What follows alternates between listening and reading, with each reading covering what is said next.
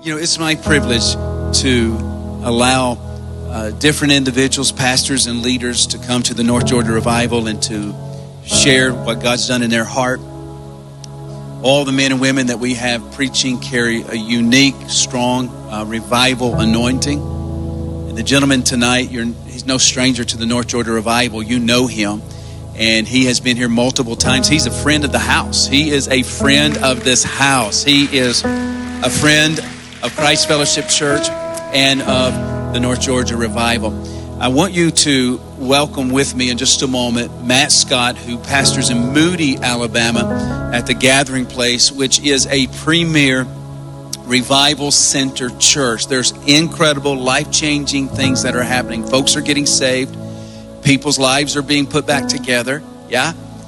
Folks literally, literally are being healed in the waters, at the altars, during praise and worship there is just a spattering of the supernatural happening at the gathering place, which is a Methodist church of which I celebrate. And I say that because there is a move of God happening among the United Methodist Church. Yeah. I just spoke to a gentleman when, uh, in Kentucky just the other day. He says, I'm a Methodist pastor, but Pastor Matt, he was at the, the revival, immersion revival there in Lexington, and he was just hungry for God. Um, one of the gentlemen that was supposed to has, the host the meeting said, I can't do it at my church right, you know, pretty much right now. I'll get in trouble, but I'm participating.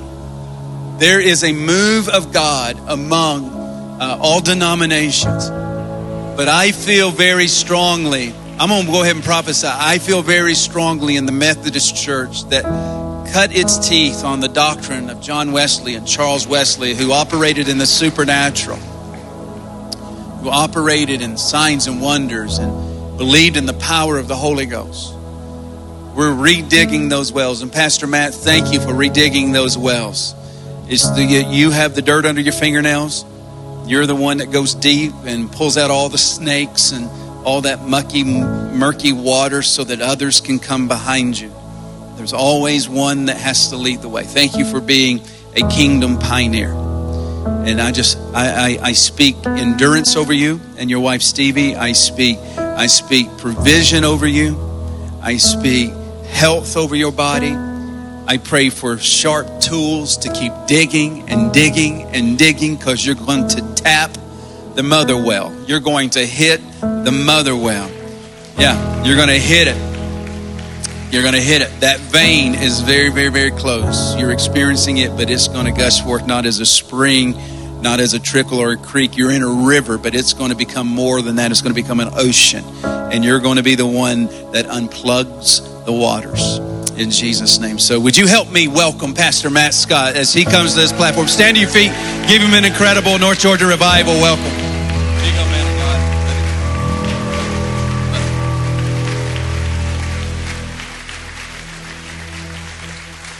Amen. Amen. Thank you so much. It's good to be in the house tonight. Who's happy to be in church? Say me. Me too, me too, me too. It's going to be a fun night. It's just getting started. I feel like we need to pray. Let's pray. Open your hands.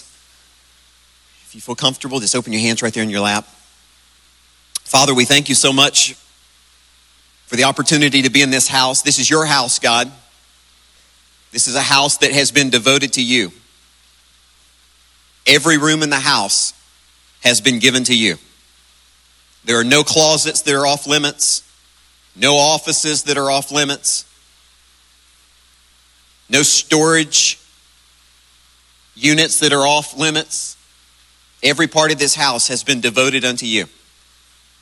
And because of that, God, you have come and you have made yourself comfortable here. We thank you for that. We thank you that this is indeed a house of miracles.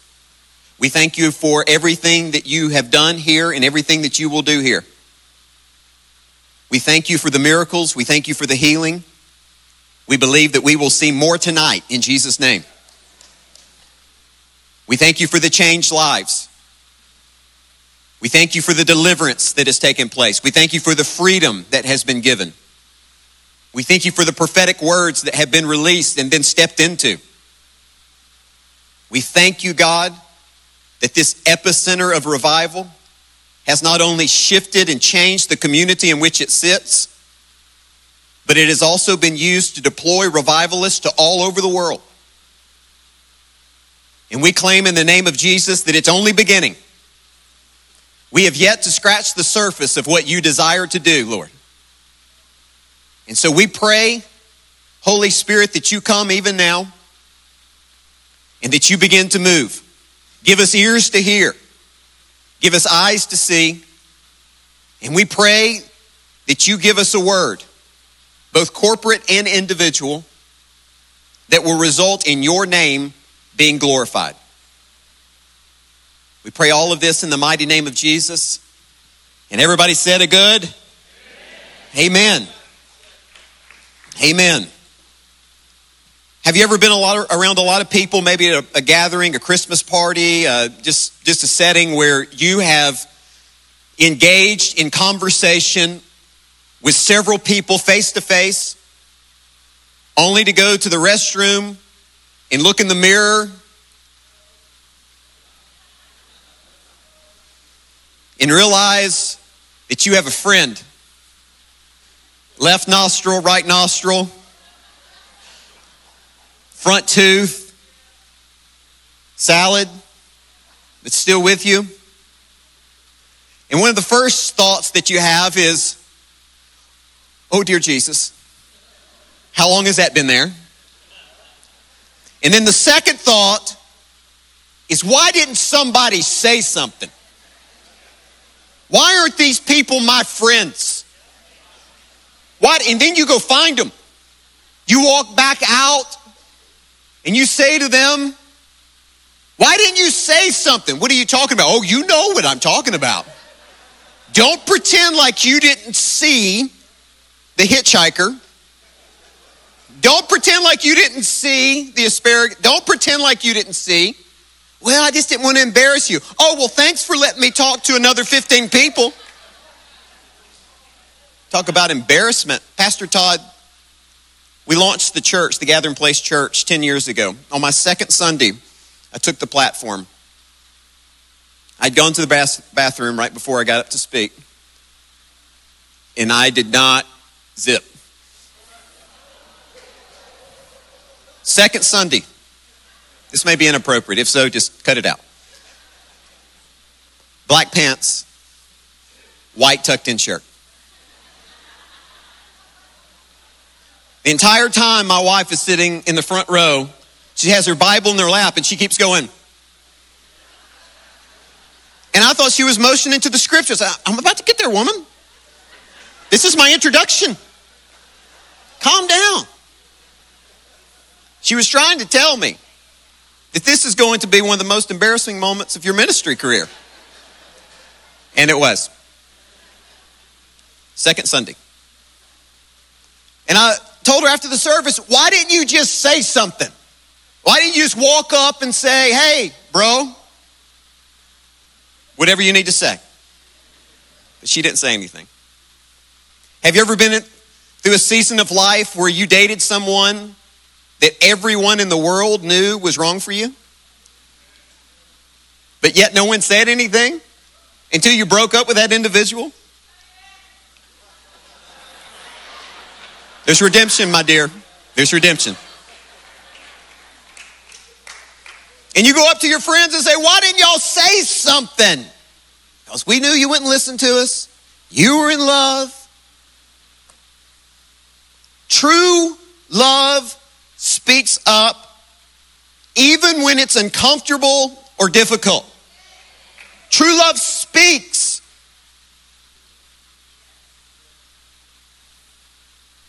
In Matthew chapter 7, Jesus talks about Judgment Day. It is, in my opinion, the most horrific passage of Scripture in the Bible. He describes this day where the multitudes have gathered. And he speaks about a large group of people. He begins by saying there will be many. Everybody say many. There will be many on that day who say, Lord, Lord, did we not Did we not prophesy in your name? Did we not cast out devils in your name? Did we not do miracles in your name? And he will say, Depart from me because I never knew you. Prophesy. Cast out devils. Perform miracles. That's more than just coming to church. That's more than just saying a prayer. When you're at youth camp, those are big things. Yet they did not equate to a knowing of God.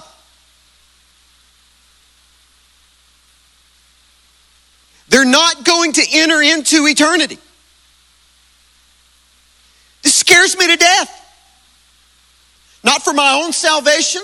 I'm pretty secure in it. And I'm not calling you to question yours unless it should be questioned.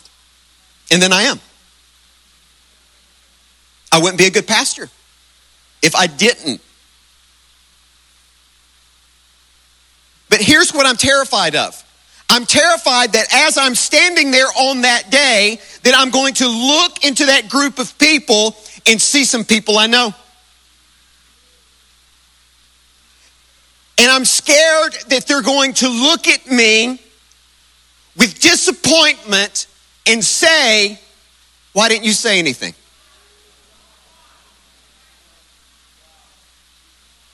Why didn't you say anything? I'm scared to death that there might be family members or coworkers or people I even went to church with, or God forbid, people I pastored that look over at me and say, If you knew, why didn't you say anything? Why did you make it easy for me? Why did you fear hurting my feelings? Did you not love me enough to tell me the truth about Jesus?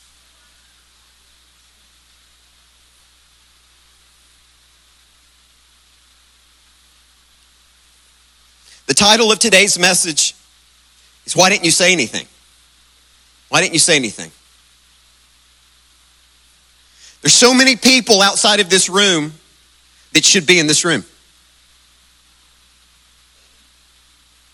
I said, there's so many people outside of this room that should be in this room.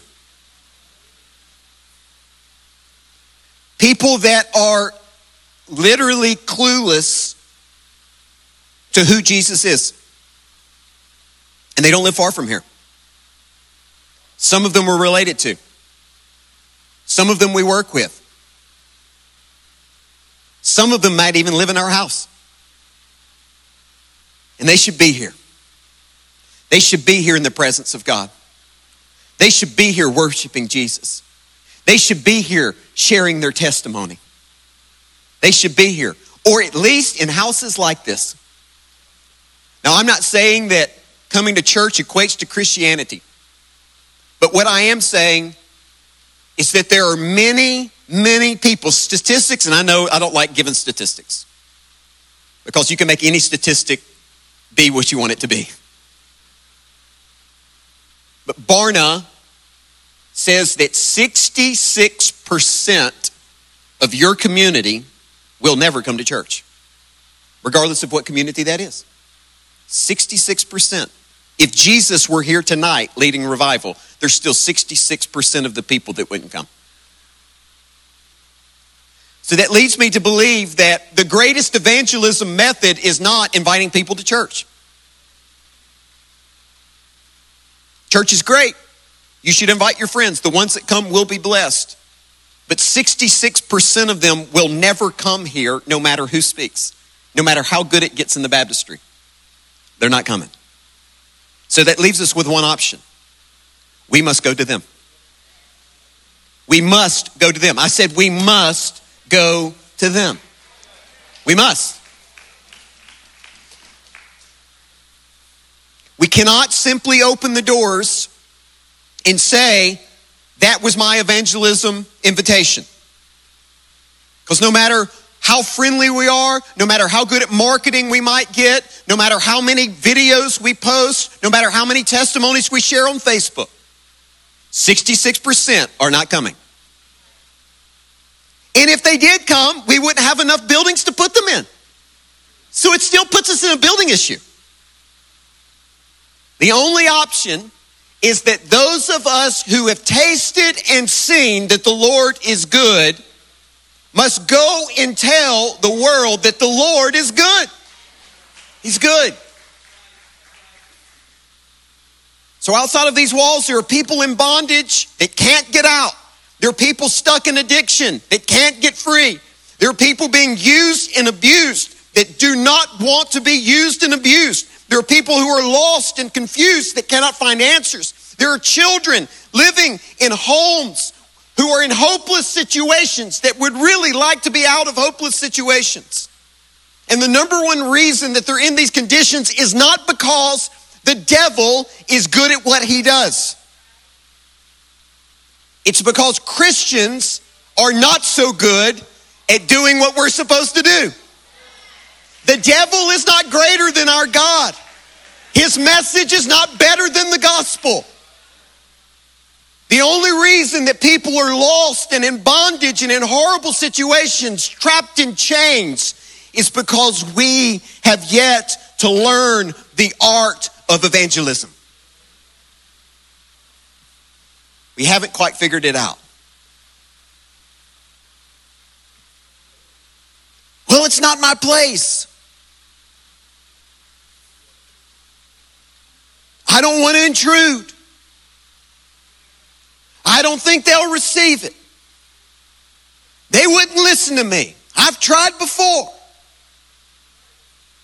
All of those are going to be pitiful excuses when standing before the Lord of glory and painful reminders when we watch people depart from in front of us to go into a place of eternal torment. Heaven is real. So is hell. And as long as heaven and hell are realities, we cannot be apathetic toward evangelism. Everything that happens in this place, every miracle, every deliverance, every healing was meant to confirm the message. Hebrews says that they went declaring the message, and God affirmed the message through miracle signs and wonders. The message is primary. In Matthew chapter 9, Luke chapter 10, he sent them to go proclaim the good news. And he said, Oh, by the way, as you go, heal the sick, cast out devils, cleanse the lepers, raise the dead. It's often that we make those things primary the healing, the deliverance, the miracles. That's what we get excited about. That's what we want to see. And those are great things, but they are secondary to the message. If people aren't getting saved because of those things, those things are in vain. Mortal bodies are going to die, no, no matter how many times one gets healed. This mortal body will pass. It will transition. I will transition into glory. But souls are forever. And I believe that Pastor Todd said tonight before we stepped out here, he said, if you could only do this one more time, what would you do? How would you worship? How would you sing? And how would you preach? This would be the message that I give if I only had one more time. This is it. This is the message. This is my heart. This is why I'm in ministry. This is why I left vocational business. This is why I do what I do.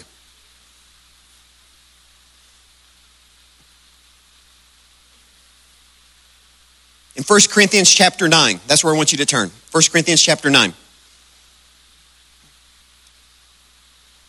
I want to open our minds tonight to a strategy of evangelism that I believe with all of my heart will work. If embraced.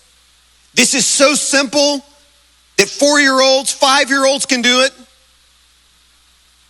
But yet it's so powerful that 60 year olds get addicted to it. I asked the Lord a question tonight. I said, Where is your heart? What do you want to see? I asked him specifically, How can we see increase? I want to see increase. Does anybody want to see increase? I want to see increase in the baptistries. I want to see increase on the prayer lines. I want to see increase as we preach. How can we see increase? And this is what he said. He said, When you make what is primary to me primary to you, you will begin to see confirming signs all around you. When you make what is primary to God primary to you, you will see confirming signs all around you. He will confirm that you're on the right track with increase, with miracles, signs, wonders. He will confirm it. What is primary to Him? I'll tell you what's primary to Him people being saved. He wants his kids home. And if you had a child right now that was lost, your primary concern would be that child coming home.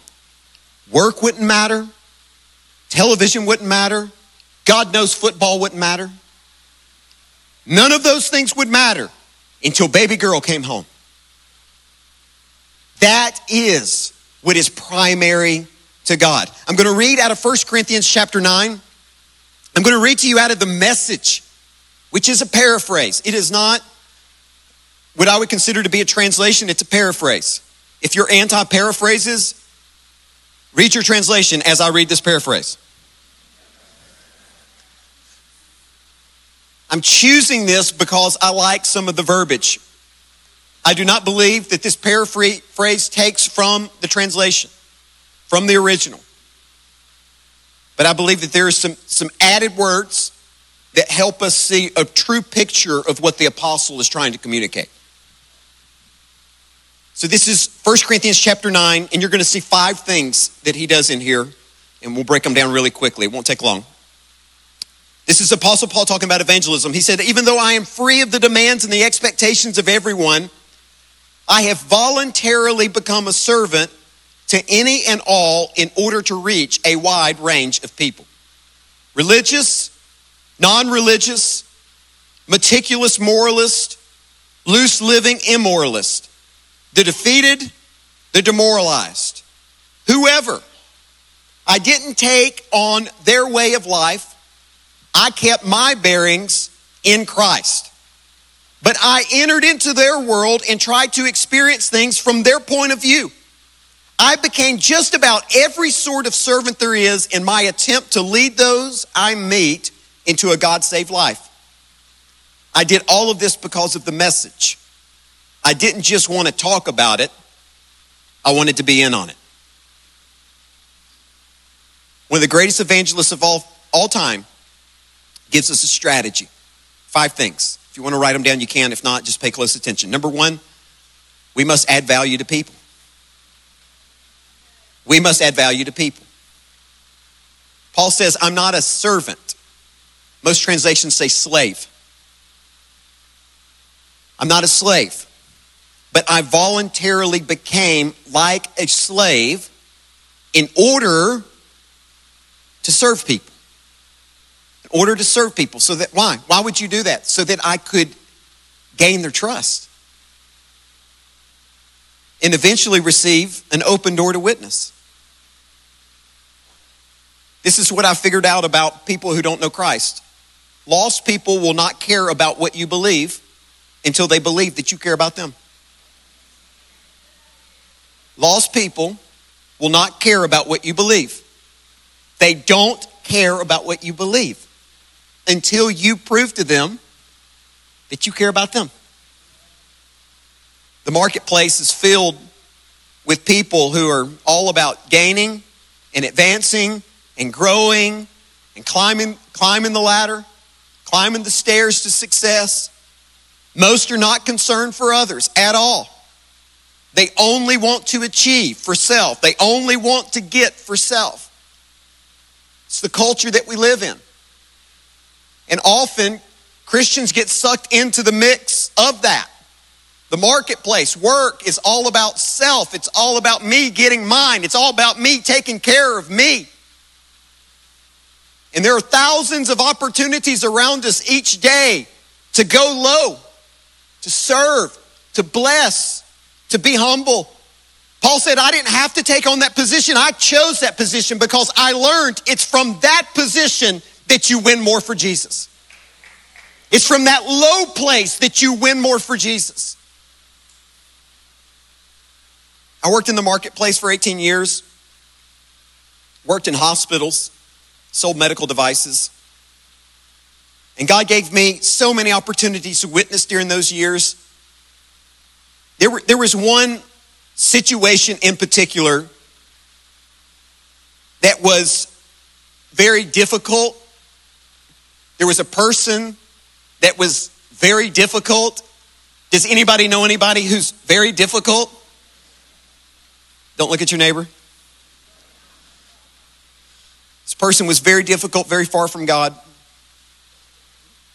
And God placed it on my heart to simply serve him. It was a coworker and love him. No one liked him. Not one person enjoyed being around this individual.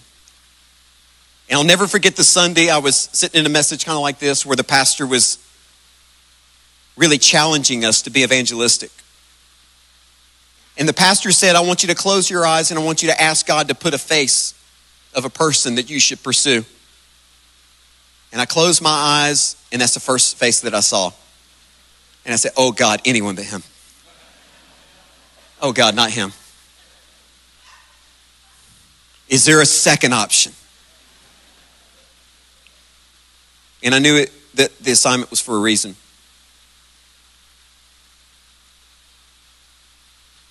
For two years, I simply served him. Again, we were we held a similar position, but the Lord just said, start with serving him. Offer to do parts of his job. Offer to do favors for him. And I did, and he was thankful at first, but then he started using me. He started calling me frequently to do his job while he went fishing, to do his job while he took customers to Vegas to get drunk and to go to strip clubs, to do his job because he didn't want to and he knew that I was being nice for some reason. And so he took advantage of me. I was like, Lord, this is not going well because I'm going to kill him before he gets saved. This is going to backfire. He said, Keep serving. So I kept serving him, kept encouraging. Two years later, two years.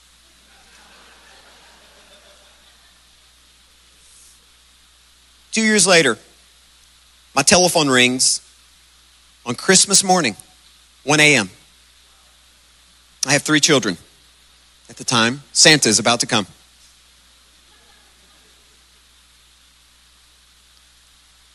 And he's just had an automobile accident because he was intoxicated. He's upside down in a ditch. He grabbed his phone, and I was the first person he called. And he said, I knew that you would answer, and I knew that you would help. No one else would help me. So I hung up the phone. I said, I'll be there in a minute. I hung up the phone, and I looked at my wife, and who was asleep. I said, Hey, I need to go help. She goes, Okay. Just be back by 6. 10 4. So I got my truck and I went and literally pulled him out of a ditch, bandaged him up, and took him to the hospital. Two weeks later, he called and he says, I would like to have lunch. We had lunch, and he just began to weep. He said, Nobody's ever treated me the way that you treat me. I don't know what you want. I said, I don't know anything. And then I told him, I said, Paul, his name's not Paul, Paul, two years ago, God put you on my heart And he said, Don't witness to him. Don't be overbearing. Just serve him. Just serve him and love him and show him my love. And if you'll do that, I'll open up the door. And so for two years, I've been serving you because the Lord told me to serve you. I said, I'll just be honest, Paul. I wanted to kill you. There have been many days that I wanted to kill you. But I knew that this was an assignment from God, and God loved you so much, He would not let me relent. He would not let me relent. I said, I'll just be totally honest. When you called me Christmas morning and told me that you were in that situation, I rejoiced because I knew that you had finally hit a place where you might listen to me. And then I shared the gospel with him and accepted Jesus Christ in a Waffle House.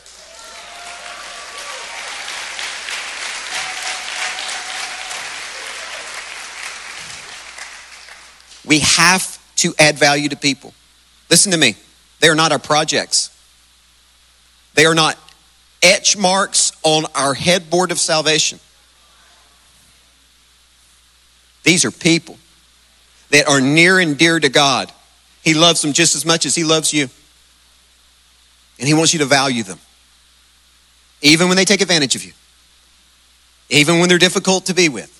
He wants you to add value to them. This is what Paul says. The second thing he says, we must include everyone. We must include everyone. He says, I voluntarily became a servant to any and all. Everybody say all.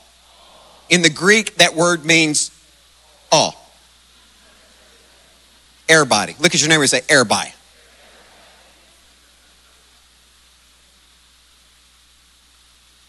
For God so loved the Go make disciples of all nations. Look at your neighbor and say, God loves me. Tell him God loves you. Tell him God loves people like us. And now tell him God likes people not like us.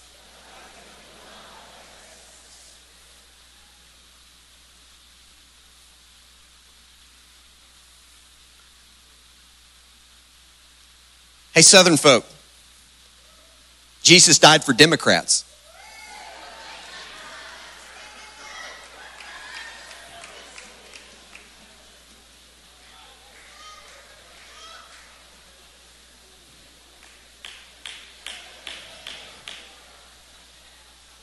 He died for Republicans.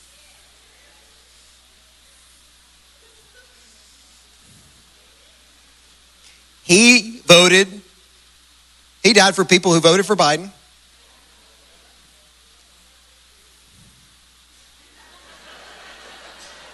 He died for people who voted for Trump. He died for people who thought Biden won.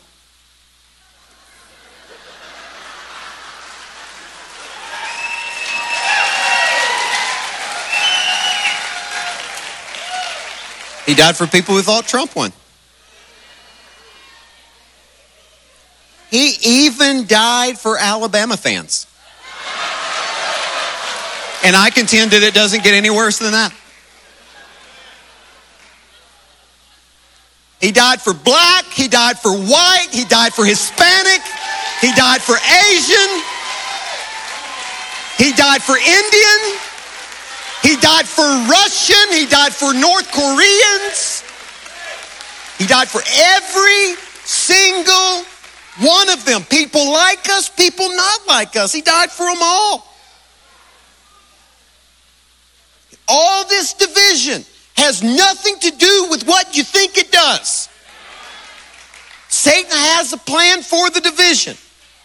Divide the saved from the saved. So that the saved can't be effective in reaching the lost. If a house is divided upon itself, it cannot stand. There's a lot of collapsing houses. Can't even keep unity in its own house. Why in the world would God use us to reach the world?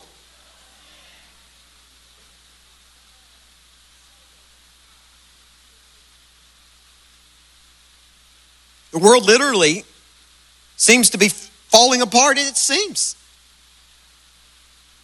There's opportunities all around us.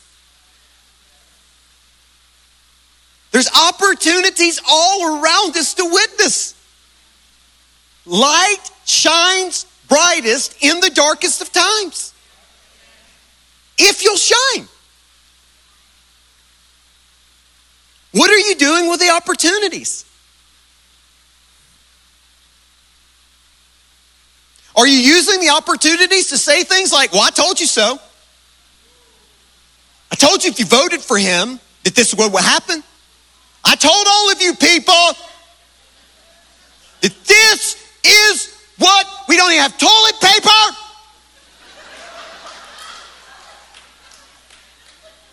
Told you so.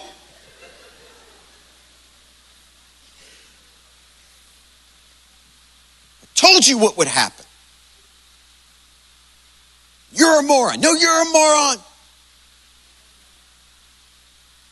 Are you using all the opportunities to speak light, to be love, or just further divide?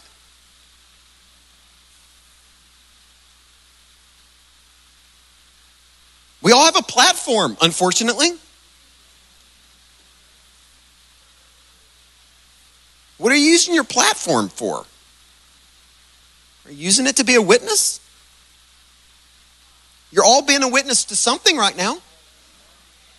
What are you testifying to? What are you witnessing about?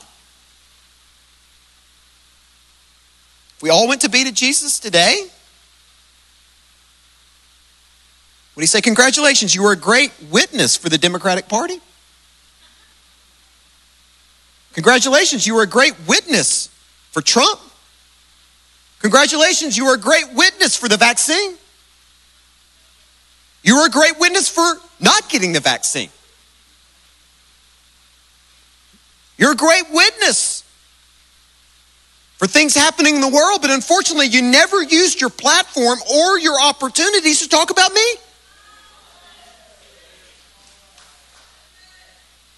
Yeah, but oh, I'm right about this. I've done the research.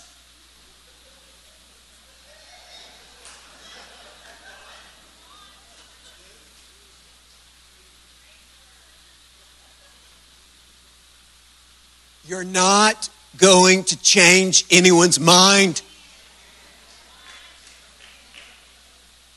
No one, no one has ever read a Facebook post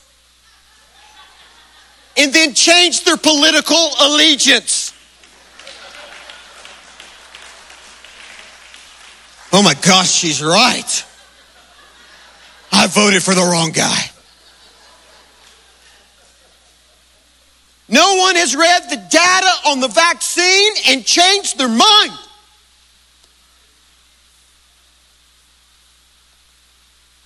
So instead of using these opportunities to speak light and love, we're ranting and getting into arguments.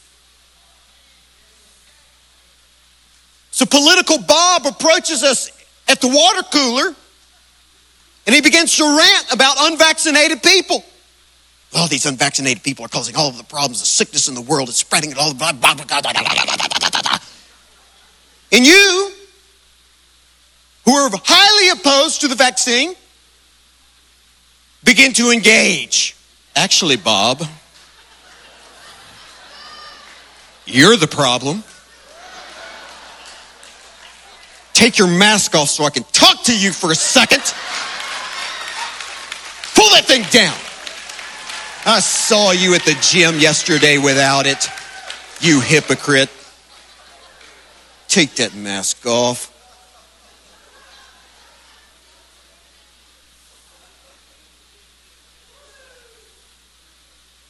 Would Jesus be using that opportunity to prove Bob wrong? No. Well, I'm right. Well, great. You can be right your entire life and not lead one person to Jesus. Not one person. Not one person. And I may be wrong. I don't think that when you get to heaven, God's going to judge you based on how many conversations you were right in. He's going to judge you based off of how many people you brought with you. Jesus, I was right 90% of my conversations. Praise God. Did you bring anybody with you? Nope, everybody hated me. I am here alone. Good. That's your house right over there. Next to the dump.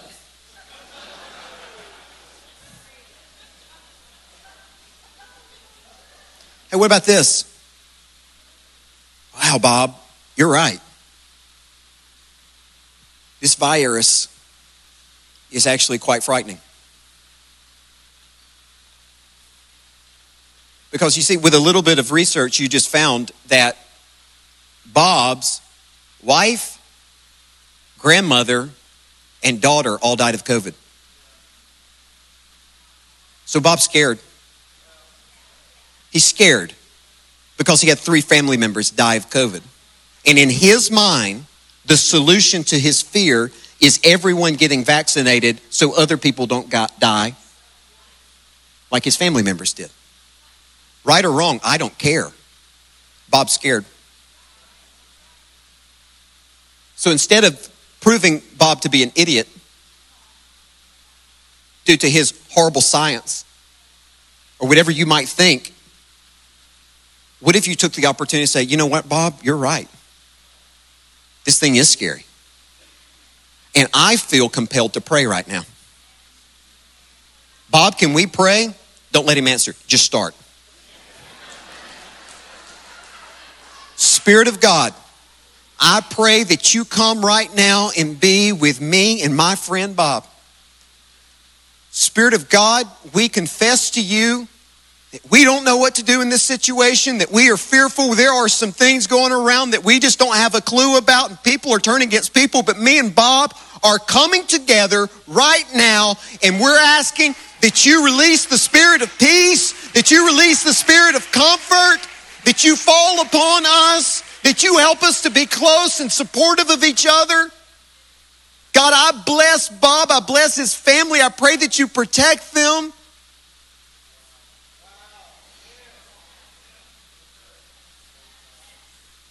How do you think Bob's going to return to his cubicle?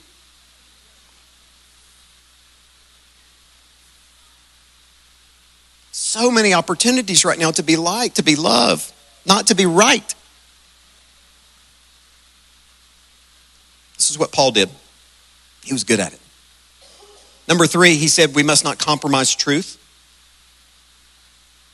And I'm not speaking about political truth or scientific truth, the truth of God. We don't compromise truth. Well, why would you even say that? Well, ev- true evangelism does not lower the standard. There's a lot of churches that have lowered the standard and they have thousands upon thousands upon thousands of people filling seats. But nobody's following Jesus. They're coming to church. We can't lower the standard. We can't fail to talk about repentance. We can't fail to talk about sin. We can't fail to talk about the things that Jesus talked about. By doing so, we are robbing people of an encounter with God. So, true evangelism doesn't lower the mark so low that anybody can get in. Not anybody can get in. He died for all. But you must die to self in order to receive what he died for. And so Paul says, listen, I didn't just become whatever culture I stepped into. I didn't adopt idol worship. I didn't adopt paganism. I didn't go get drunk with them so that I could share Jesus. I didn't go to sexually immoral movies just so that I could buddy up with them. I didn't blend in with culture just so that I could be a good evangelist. No, I kept my bearing straight in Christ. And it, it was because I was different that they actually asked me questions. So I don't compromise truth. I don't agree with false concepts. I don't just embrace sexual sin and things that they may be. No, no, no, no, no. And we see Jesus is the perfect embodiment of grace and truth. When a woman was caught in the act of adultery, they brought her out into the crowd to be stoned. And he looked at the crowd. She does, she, according to the law, she was to be stoned. And he looked at the crowd and he says, Ye who has no sin, throw the first stone. Boom, boom, boom. Stone by stone, they dropped until it was only he and her. Grace. That's grace. And then he said, Daughter, where are your accusers? I have none, Lord. Go and sin no more. Truth. He didn't just let her off the hook. He loved her first and then told her the truth. And both were equally gracious. Go and sin no more and live a life of freedom. Can't compromise truth. Jesus said, You'll know the truth, and the truth will set you free. There's freedom in the truth. But yet we can't use truth to beat the ever loving Jesus out of people. There has to be a balance. When am I to be grace and when am I to be truth? That's why you have the Holy Spirit. That's why God is in you. And God will tell you now's the time where you need to keep your mouth shut and just love them. And when the moment to speak truth comes, the Holy Spirit will say, Now, tell them. Tell them. But you cannot speak truth until you have been loving and added value into someone's life. The fourth thing that Paul said is we must enter their world. We must enter their world. He said, I entered their world and tried to experience things from their point of view. Jesus did not establish a building and then invite people to come. He went to their cities. I'm not anti building, I have one. I want another one. We need a bigger one. I'm not anti building. Don't hear, don't, don't hear me say that. I think that a lot of great things can happen here. But the strategy was not come and see, the strategy was go and give. Go and give. And this is what the building should be used for. We come to receive, and we go to give. Every Sunday. And every Sunday should be growing. Churches should be growing not because of the awesome things that happen in here. Churches should be growing because the people are going out and witnessing and bringing people back with them. I'm telling you, the evangelism strategy of this era is completely backwards. The evangelism strategy of this era is you bring your lost people to church and pastor will get them saved. No. That's not even what Scripture teaches. You're to come here to be equipped. You're to come here to be filled. You're to come here to receive so that you can go reach the lost. Pastor's a part of it. We're reaching lost too. But if it's just a come and see model, 66% of the people outside of these walls don't have a chance. They don't have a chance. So Paul said, No, I went into their world. I tried not, uh, to do a couple of things. I tried to build relationships, but I also I needed to see things from their perspective. Some of us have been saved so long that we forgot what it's like to be lost. And we keep expecting lost people to behave like saved people. Saved people can't even behave like saved people most of the time. And yet we're expecting the lost to act saved, and then we get offended when they don't. They're lost. They are living for self. Paul said, I had to get into that world in order to see what's going on. I had to remind myself of what it's like to be lost. Not so that I could correct and judge, no, so that I could be a better witness. There's this girl at the grocery store in our neighborhood that I got to know, you know, you, you go through these places, you get to know folks, and I was slowly beginning to work my way toward a church invitation. And finally, I got there. And I said, Why don't you come to church this week? You know me. She said, Pastor, I can't. But thanks for the invite. All right, no problem. A few months later, I asked her again, Why don't you come to church? I think you'll love it. Pastor, I can't. But thanks for the invite. One day at the grocery store, I saw her out in the parking lot. She was gathering some buggies, and I walked over to her. I said, Hey, listen, I'm a pastor. You know that.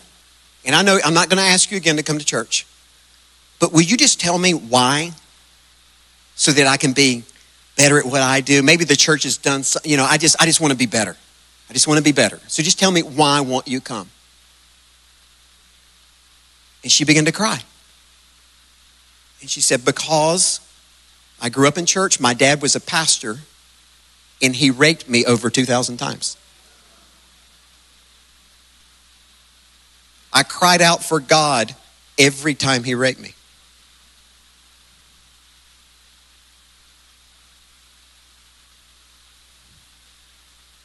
I wouldn't come to church either. But yet, we, that, that, wasn't, that wasn't anywhere on my radar. I did not see that coming. Why? Because I live, I live in a sheltered Christian world that has become almost absent minded to the pain and the torment that people are going through.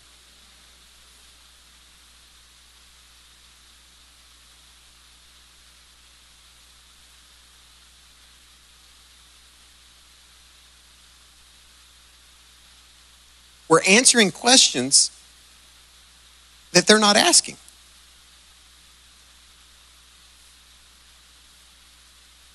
We're answering questions like How do you receive Jesus? We're answering questions like How can I be a better Christian? How can God get my life together? They're not asking those questions. They're asking questions like How can I not be addicted to heroin? How can I get my marriage back together?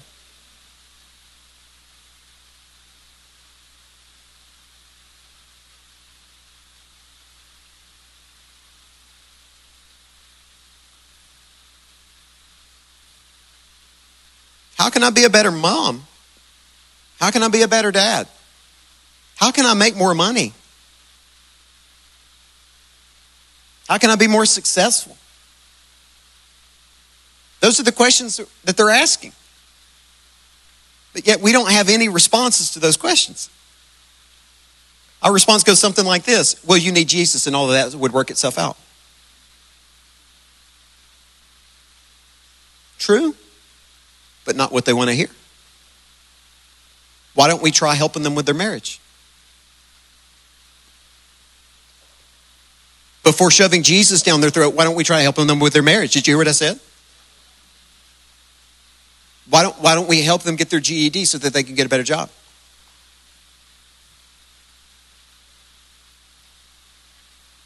Why don't we have lunch with them and just talk about the basics of parenting? Hey, I'm not an expert, but here's some things I've learned. Why don't we love them where they're at? Figure out where they're at. Get into the weeds with where they're at. And maybe, just maybe, by loving them where they're at, a Jesus opportunity will present itself.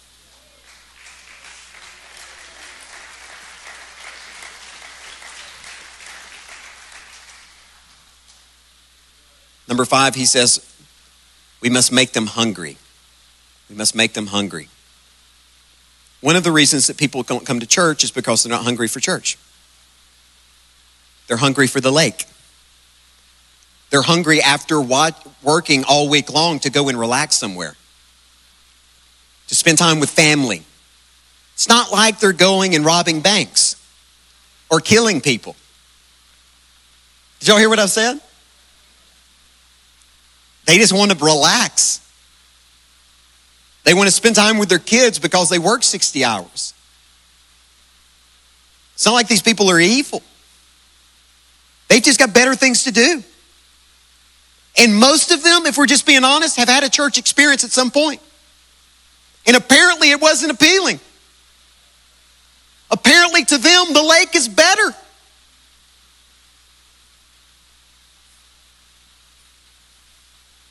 This is not a good hobby. This is the worst hobby in the world if it's just simply a hobby. The weather is beautiful. We're in the North Georgia mountains. It's waterfalls and hiking trails, lakes. If we're just going to pick a hobby, those out there are better than this. And we've led people to believe that this is some type of hobby we just do when we feel like it. We have to make them hungry for Jesus. We have to give them a taste of what we have tasted. That's why we should take advantage of opportunities to make them hungry. We're constantly blowing past opportunities to make people hungry. Would you? Everyone's going to be asked tomorrow. Everyone in this room, what did you do this weekend?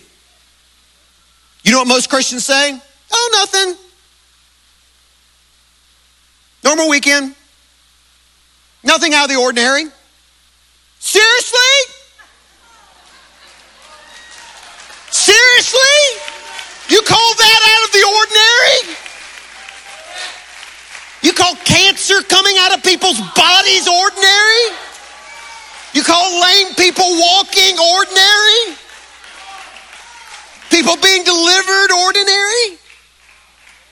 Oh, nothing. Did you go to church? Yeah. It's good. What'd you do? Oh, nothing. Hung out with the family. Okay. Cool. See a little bit? Yep. What'd you do this weekend? Bro, you won't believe it. Blew my mind. This lady got into the baptistry, confessed that she had been highly involved in the occult, just wanted to receive freedom. Pastor Marty came up to her, and before he could even say anything, devils started coming out of her body. She started convulsing violently under the power of God. She was delivered, set free, saved, filled with the Spirit, testifying that she's never experienced anything like that before. What? That was just one. 140 got baptized. What'd y'all do? Oh, nothing. Tell me more about that. Yeah. Yeah, I will. Come here. Sit down. We've never seen anything like that at our church. Well, it ain't about the church, it's about God. Let me tell you what God's doing. Come here. Whoa. Whoa. What you going through right now? Man, I'm just so depressed. I'm so busy. I'm so stressed. My marriage is falling apart.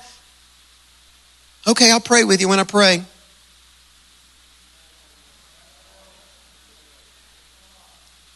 Come here.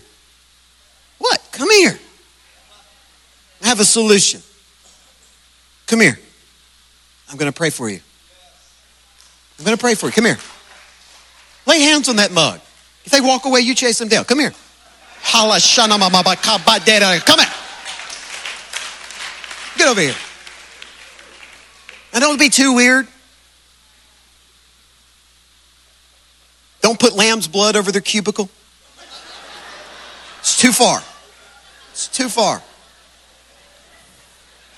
Hey, here's some things that I do too. When people say, "Man, I'm just so stressed right now, man, I've been so stressed. I just, I just can't live with it." I say, "Oh, I wish I could give you my peace. I wish I could give you the peace that I have." Whoa, what do you mean? Your peace? Oh yeah, I've got this. I've got this peace, and it's awesome. Just to make it a little bit more weird, my peace is actually a person. I wish I could give him to you. Oh, I wish I could give you my strength. What do you mean, strength? I wish I could give you my strength. I've been through things like this before. And I have a strength now. It helps me get through them. Just came out of one last week. I got some strength. I wish I could give you my joy. Because I've been through seasons where it took a minute in order to see breakthrough. And while I was waiting for the breakthrough, I had, I had just joy. Wish I could give you my joy. this guy at the gym, he was the owner of the gym. I got to know him that I, that I work out at. And he came up to me one said, he goes, man, I just want to improve my business. You know, I just, I know that you're good with business and you used to be in business and you, you, you think like this, you think systems, you think processes, you think environments. You know, I just, I just want to grow, I just want to grow my business. I said, man, I can help you right now. I said, there's four things that you can do today in order to see improvement and growth in business, but I'm only going to give you three.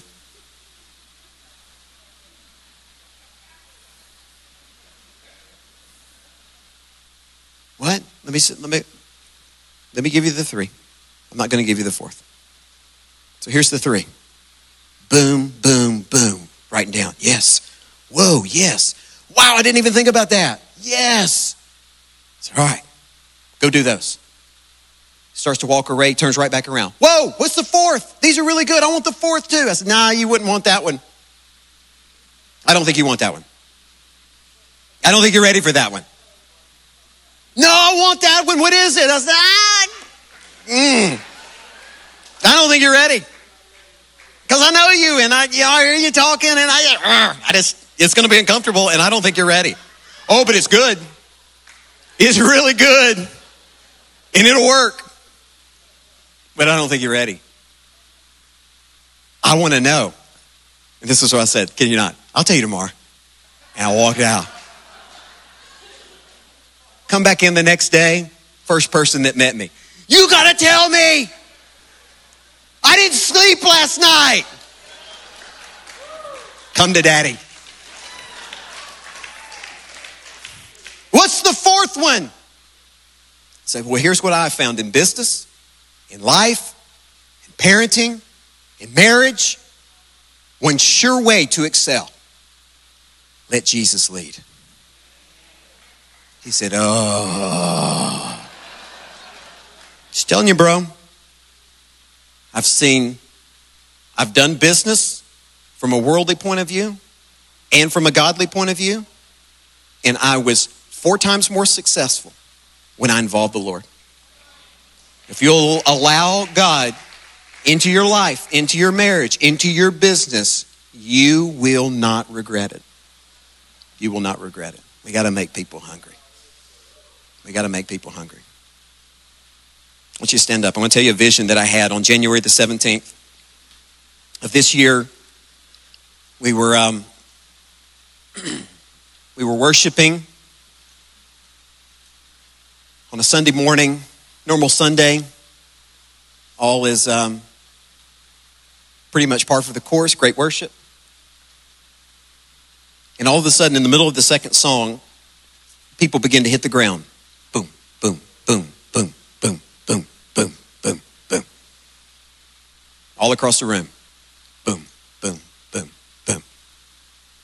Looking around, I was like, people are hitting the ground. And I was I was loving it. I was like, oh, this is awesome. The Lord's here. And all of a sudden I hit the ground. Boom. Right in the middle of the second song, all the way through the fourth song, and I knew this was the time that I'm supposed to take the platform. I'm trying to get up.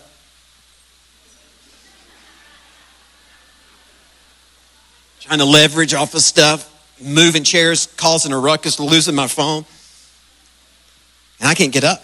It was as if God, so I was, I was about to get up and God put his hand on my chest. and said, Nope, you stay right here. This is nine o'clock service. The nine o'clock bled into, we're always on time. Nine o'clock bled into the 1045 service. People from the nine o'clock have not left. People from the 1045 are coming in. People walking in the door like, what's going on? Boom. There was a pile at the door. And it was while I was on the ground that I, I, I got a vision. And this is what the Lord showed me. I, I was up on a high mountain looking at a sea of people millions upon millions upon millions of people. Millions. Just a sea of people. And I felt in the vision, it's funny how you can feel in the vision, but I felt in the vision the presence of Jesus standing behind me. It's like he was standing right over my shoulder. And I was so scared that I couldn't even turn and look. I just knew it was him. I was like, oh gosh, I will die if I look at him. Have you ever been that scared in the presence of the Lord? Like you felt like you were going to die if you looked at him. And I just was so caught up with fear. All I could do is say, Lord, who are these people? And immediately, he didn't even have to speak. Matthew 7 came to my mind. He says, These are the ones who will cry out, Lord, Lord, did we not? And immediately I began to weep. Immediately I felt the Father's heart for people who thought they had something that they did not. And there are so many people in our Southern culture that think they have something that they do not. And they may even tell you that they have it. But most don't. And I asked the Lord, what must be done? And he said, Will you help me? And I said, I will. And he took me by the hand and he led me to a cross that was on the ground. And he pointed at it. And he said, I need you to get on that. I need you to die to self. I need you to die of the fear of man. The fear of man is your major issue, Matt.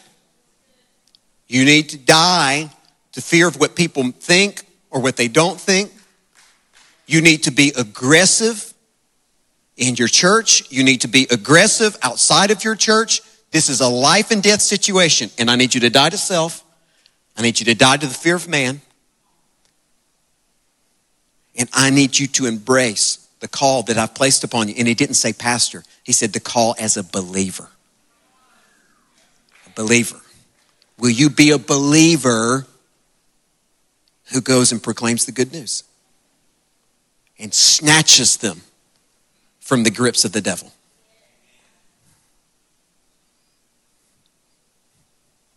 That's the call. This is the hour that we're in. Everything else is wonderful, but it's secondary to the message. The message must be primary. If the message will become primary in your heart and in this revival, you'll see increase. It'll never stop. It'll never stop. Won't you open your hands? Father, we thank you so much for showing us your heart, your heart for your kids. You love every single person in this room. You love them more than we could possibly imagine